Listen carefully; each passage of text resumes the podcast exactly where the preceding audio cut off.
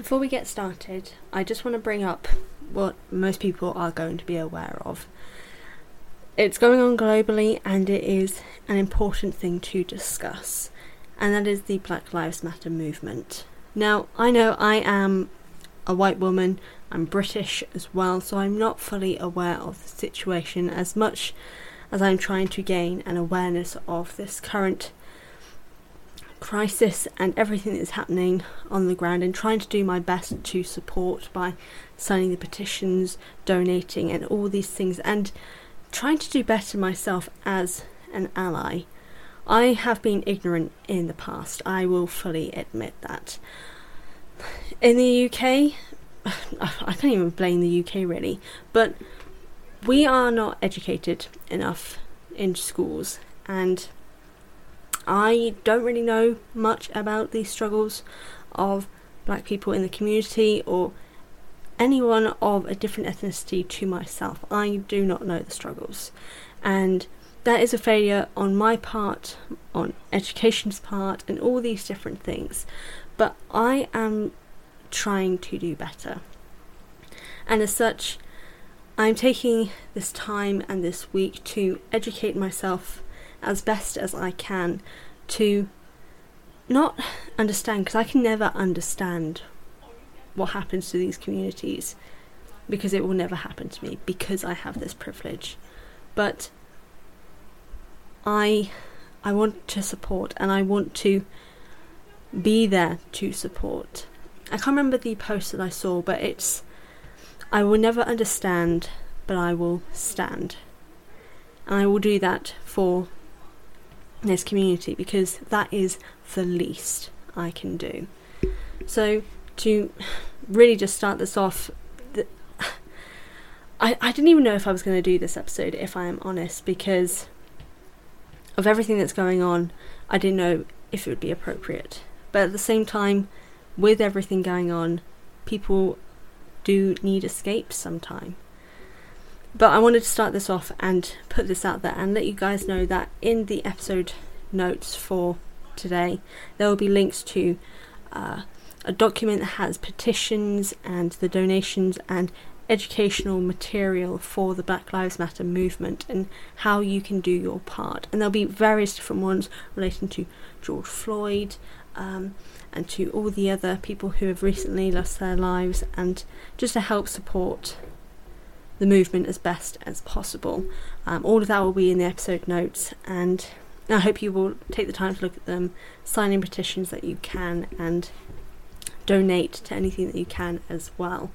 I just wanted to start this episode off with this because I think it is incredibly important to not be silent about this, especially myself, because being silent as a white person and not standing up for others it's probably one of the worst things that I could do. So I'm taking this moment to say this to go support, to do anything that you can. And yeah, I just wanted to do this. Um, if there's anything that you think I need to put into the episode notes, or if you think there's anything that I need to promote specifically to help the Black Lives Matter movement, be sure to let me know and I will improve that and I will make sure that that notice is put out on our social media. But with that discussed, let's move on to something not on a lighter note because there's nothing that can make this light, but something to help you guys take a take a step back for a moment because this is a rough thing that lots of people are going to be going through and you need to look after yourselves and your mental health at the same time.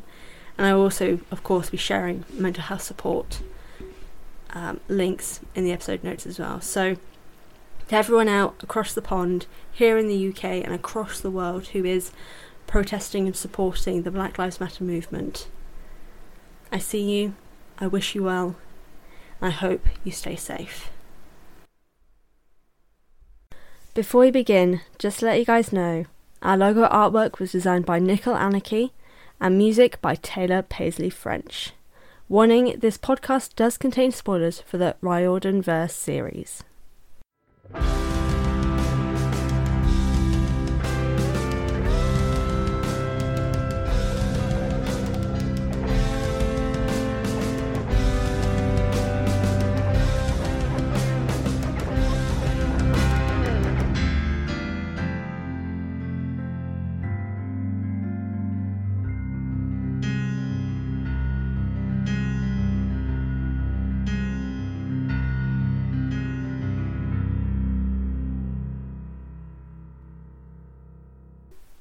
Hello, everyone, and welcome to the Best Damn Camp, a Riordan verse read along and analysis podcast that sets out to read all the books by Rick Riordan in timeline order.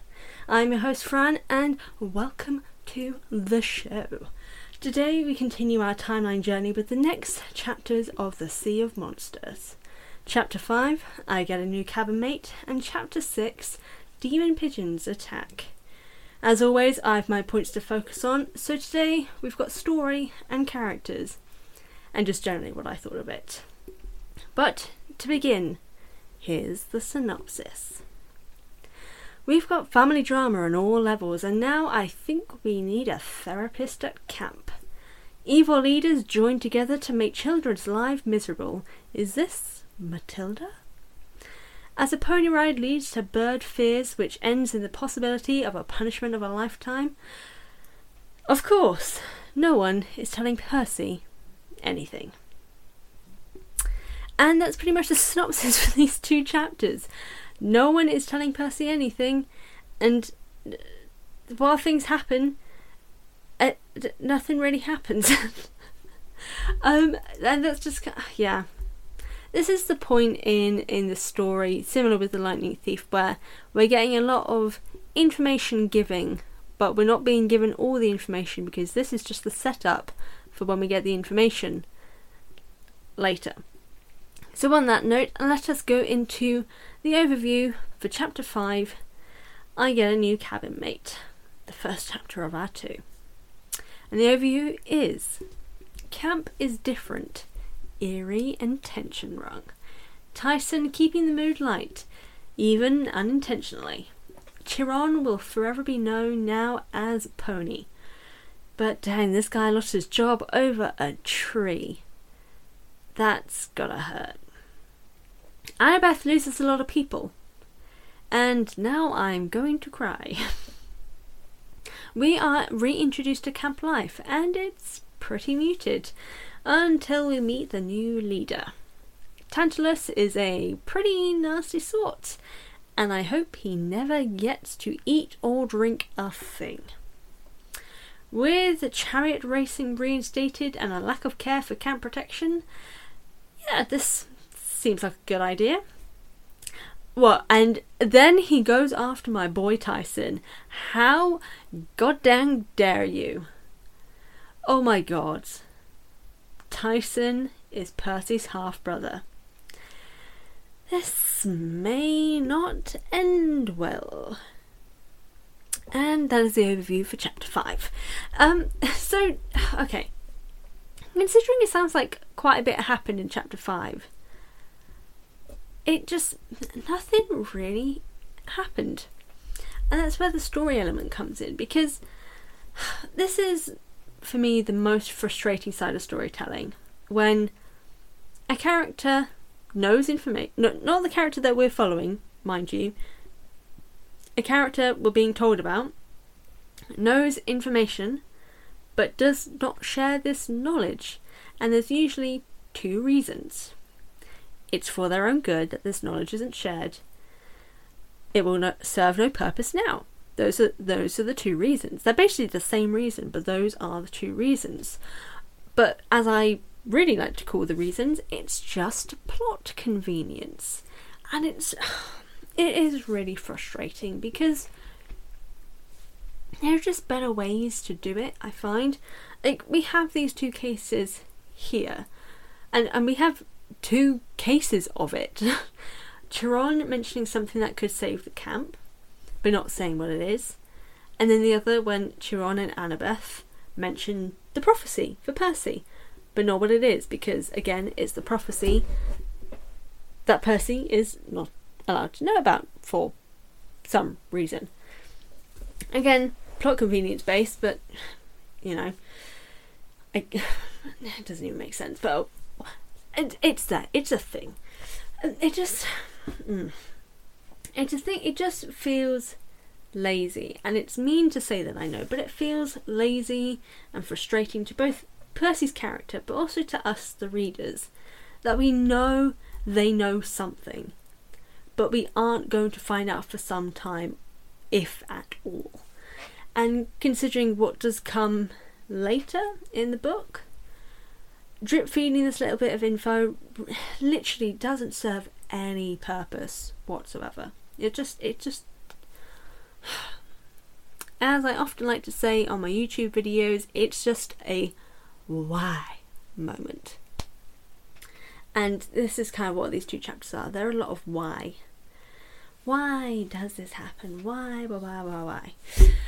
Ah, but to move on, we then have another thing that is it, it makes sense for the first book because it's the first book, but in the second book we have, and in this chapter particularly, we have the re-exploring of Camp Half Blood, some history from the first book catch up, and just honestly, I feel like while it's important to note certain things, like we have the mentioning of Beckendorf in this chapter, which considering he's important in the next chapter and he becomes important a little later in the series, it makes sense that we're given a bit more information here. But there are some things that just weren't important, such as the discussion of the satyrs and what they do, and just just some of the depth of some of the elements just feels repeating of the previous book, and it's not completely necessary. Like at this point, we should be re immersed into the book. So to have these sort of in depth discussion, sort of not even in depth, just info dumping a little, it kind of just takes you out of the story. And then we have our introduction of what appears to be a minor antagonist of the story. And it's just, it's so overt in a way that it's just, it's frustrating. Like, but it's frustratingly obvious, I think is the thing here. It's just. And what, basically, what I'll bring up later, um, when it when we get to those chapters, is that all it does is end up serving some more plot convenience. Like, Tantalus really doesn't need to exist. He serves no purpose whatsoever. I just, I. He's just there to cause havoc for Percy, which, like, every character is there to cause havoc for Percy. Why do we need another? That is the question here. I don't know. I feel like he's just like he's he's going to be like a step down from Gabe sort of character. He's meant to be threatening, but he doesn't really serve any purpose. like for Gabe, there's there's some purpose there of like this the nature of Percy and also his relationship with his mum. But Tantalus, it just doesn't seem like he's going to serve any purpose other than torturing children, which is messed up on all, all levels. But um, that seems to be what's happening. Um, really, really, the only interesting story elements of this chapter is the relationship between Annabeth and Chiron, and obviously the reveal that Tyson is the son of Poseidon. But this chapter as a whole is just more of an info giving section. It's not info dumpy, but it just it just feels like we're just being given a lot of information. But this is I think this is the exact same chapters five and six where we got the info dumping, info giving elements in the Lightning Thief as well. So it, it matches up, which is pretty interesting. But um yeah, it's just unfortunate that it just it just doesn't feel significant. It's just like just giving drip feeds of information to set up for the future plot elements. Um, which is good, but it could I feel like it could have been done in a more interesting way, which I would talk about more after we move on to chapter 6 Demon Pigeons Attack. And this is the overview for chapter 6. Oh man, Percy, why you gotta be like this? Annabeth, yeah, no, she definitely has some prejudices, but geez, Percy, stop escalating it. Tyson and Percy join forces, and it turns out Tyson is pretty good with machines and also at reading people. In a dream, Percy uncovers some Grover information, and it ain't good news. He wasn't invited to the wedding. Rude. On the day of the race, my fear of pigeons is vindicated. The race seemed pretty fun until the birds attacked. And again, flapping wings are scary, okay? Birds, like, they're, they're pretty at a distance. Don't, I'm not going anywhere near them. No. We insult Chiron's music taste, and Clarisse becomes a winner. Then Percy and Annabeth are singled out as troublemakers. I don't like where this is going. And that is the overview for Chapter 6 Demon Pigeons Attack. Well, this chapter definitely has a lot more that happens, but is it's similar-ish to chapter 5 in the info giving element. But um story-wise for this chapter there are more cases of hiding information or making it sound obvious what the information should be without giving us the information. So if you know your Greek mythology, you're going to know what the mysterious item Grover and Annabeth and Chiron were alluding to. But if you don't know mythology, you're not going to know. um, I think that's just the thing here. This is just like that example of if you know your history and your mythology, you're going to be alright. But if you don't, you're just not going to understand. so, like, when I was first reading this, I, I kind of knew instantly, um, mainly just because I knew this particular Greek mythology story. Um, and the Polyphemus mention um, kind of gives it away, uh, as well as the, the blindness and a few other things, like sheep. But just from those few like buzzwords, you know everything already. So it's if they were going to drip feed information, I would have drip fed it in a way that doesn't give certain members of your readers the information already. If like most people who read this are going to be just general reading fans, but there's also going to be mythology lovers as well. And the moment you get this information, you're going to know the story straight away, which is going to ruin any intended purpose of this being a surprise of, oh, this is what they were talking about. Oh my god, that makes so much sense. Because we know what it is, because we know mythology. But I know it's like a minor thing, but it's just, it's, it. If you want a drip feed, make sure it's being a drip feed for every member of your readers. Instead of kind of, like, instead of repeat myself, you guys know what I mean. But the other thing that I want to bring up story wise is that the prophetic dreams and empathy link are actually a really interesting plot device, but it just makes things too simple in giving us a goal and the story. It'd be more interesting if a hint of the Sea of Monsters, as Grover mentions, was discovered through Percy and Annabeth's ingeniousness instead of just being told about it. Because it just.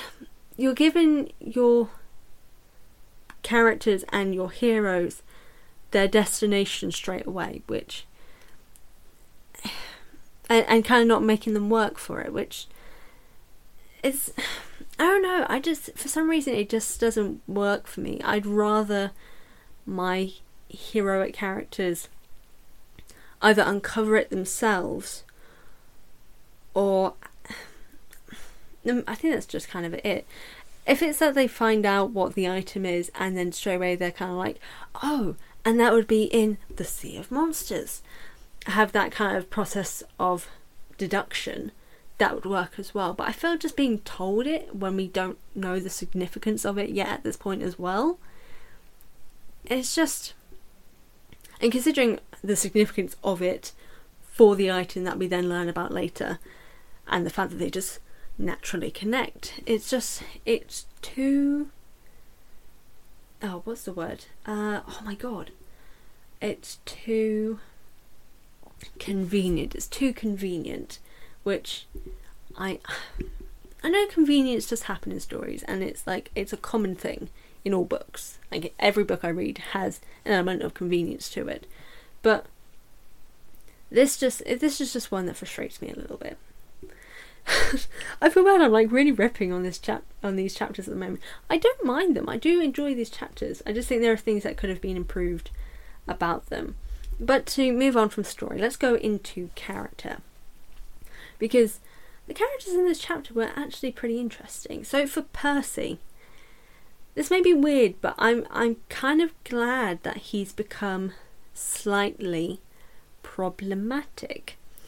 Um, not fully because it doesn't really last, but the fact that he's irritated and ashamed of Tyson, and he knows that it's a bad thing, but he continues to go out of his way to quote unquote disown Tyson without the guy knowing because he's embarrassed that everyone's making fun of him, him being Percy making fun of Percy for being related to Tyson. Um, I just I find it interesting because it shows that he isn't perfect. He is a flawed person and a flawed hero. And I think it, it just adds a really interesting dynamic to his character, which I can really, really appreciate. Because heroes who are good all the time or who aren't for lack of a better term, crappy people on occasion because everyone does really terrible things sometimes. So for Percy to do that and to act this way, just it makes him human, which makes me like him. Um, but the thing that I do want to point out that in his frustration at himself and others, he does take it out on Annabeth when she does point out, admittedly, not very nice, but truthful elements about Cyclopses. And he does recognize that she's hiding something bad in her reaction to Cyclopses. But he continues to goad her even after she tries to drop the conversation, leading to them having a fight and not talking. He feels guilty about the Tyson and Annabeth thing, which is good, and it shows his character and that he is a good guy.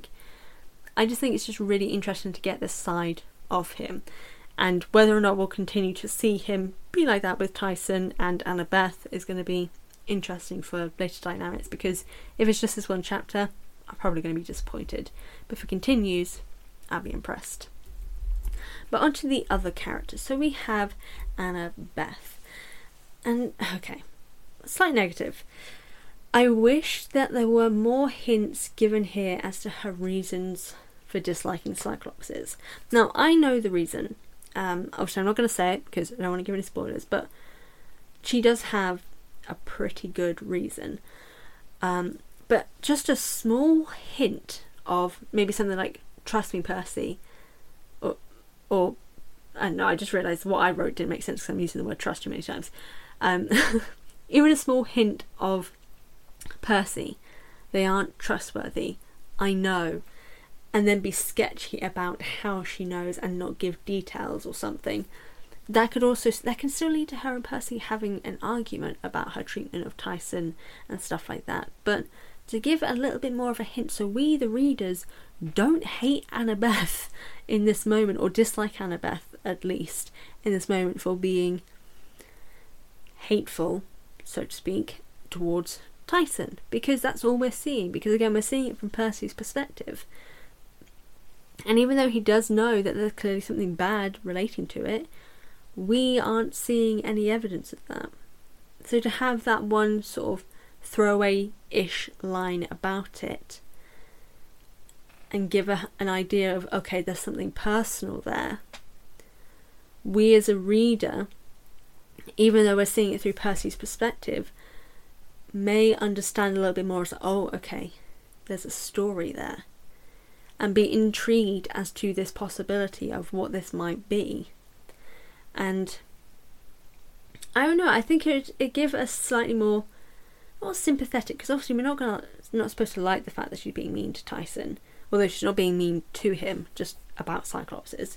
Um, but I think it, it it'll help her cause a little bit because at the moment she just just seem to be being mean, which is unfortunate because I don't know. The first book we do, we just don't get that sense about her, but this time around she just seems to be being quite un needle like needlessly mean, and the fact that we aren't being given any particular hints about it is frustrating. Um, like I said, like we really only know it must be something bad because Percy guesses, but there's no clear sign, which just gives us this negative view. And I, I think it's frustrating because again, currently she is our only lead female character, um, and she's the only fem- other than Sally. We don't really have any other female characters except maybe Clarisse, who she's not really a lead character, but we're having a bit of interaction with her at the moment. But giving this negative view of Annabeth, of her being, like I said in the previous episode, her being a bit of a bully.